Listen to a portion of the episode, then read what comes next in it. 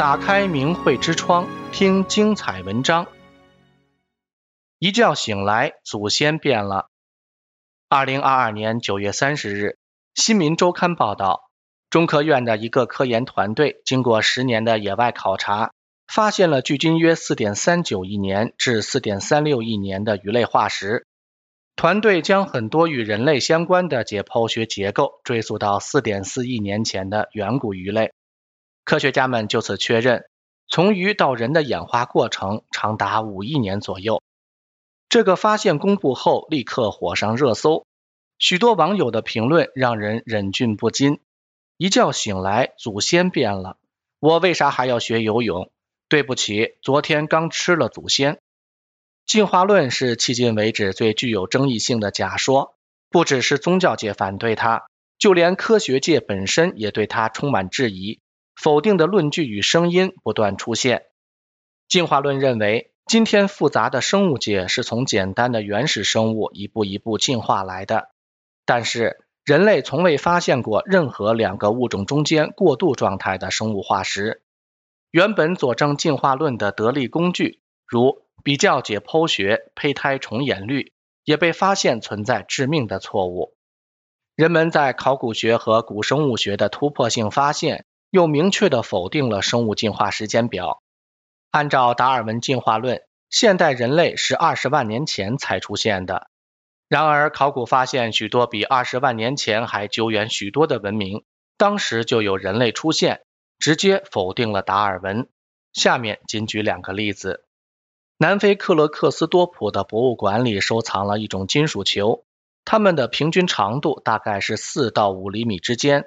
呈椭圆形，大小不一，而且在金属球的周边有明显的凹槽痕迹，有些只有一条凹槽，有些则有三条。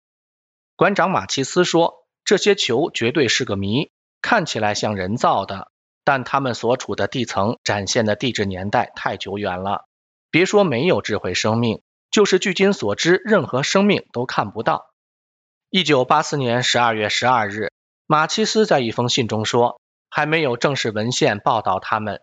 事实是，他们是在德兰士瓦西部奥托斯道镇附近的矿井下，在叶蜡石内发现的。叶蜡石是一种很软的次生矿，末时硬度只有三，是二十八亿年前沉积形成的。另一方面，有的球内部是纤维状结构，外壳相当硬，用钢刀都划不出刀痕来。考古学家们认为。最令人感兴趣的还是那三条槽，就算球体是天然形成的，槽也是人工刻出来的。这些无法用天然形成来解释的事实太神秘了。美国著名考古学家迈克尔·克莱默在其《考古学禁区》一书中记录：1889年，人们在爱达荷州的纳帕钻井时，距地面300英尺以下挖出了三个用粘土精心塑成的人像。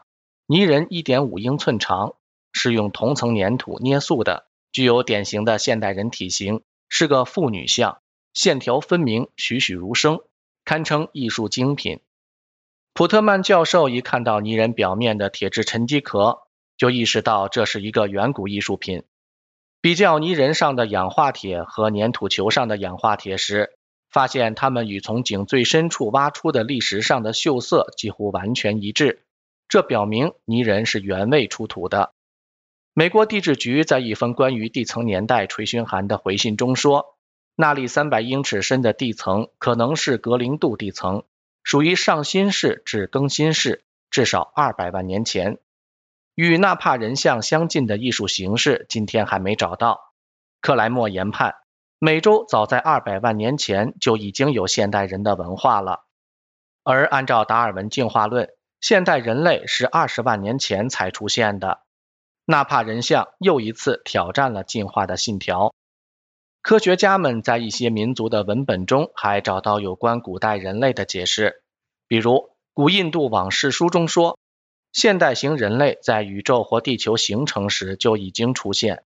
定期的灾害摧毁了人类文明，但人类文明又会顽强的浴火重生。在漫长的时间周期中。这样的轮回一次又一次地发生着。订阅明慧之窗，为心灵充实光明与智慧。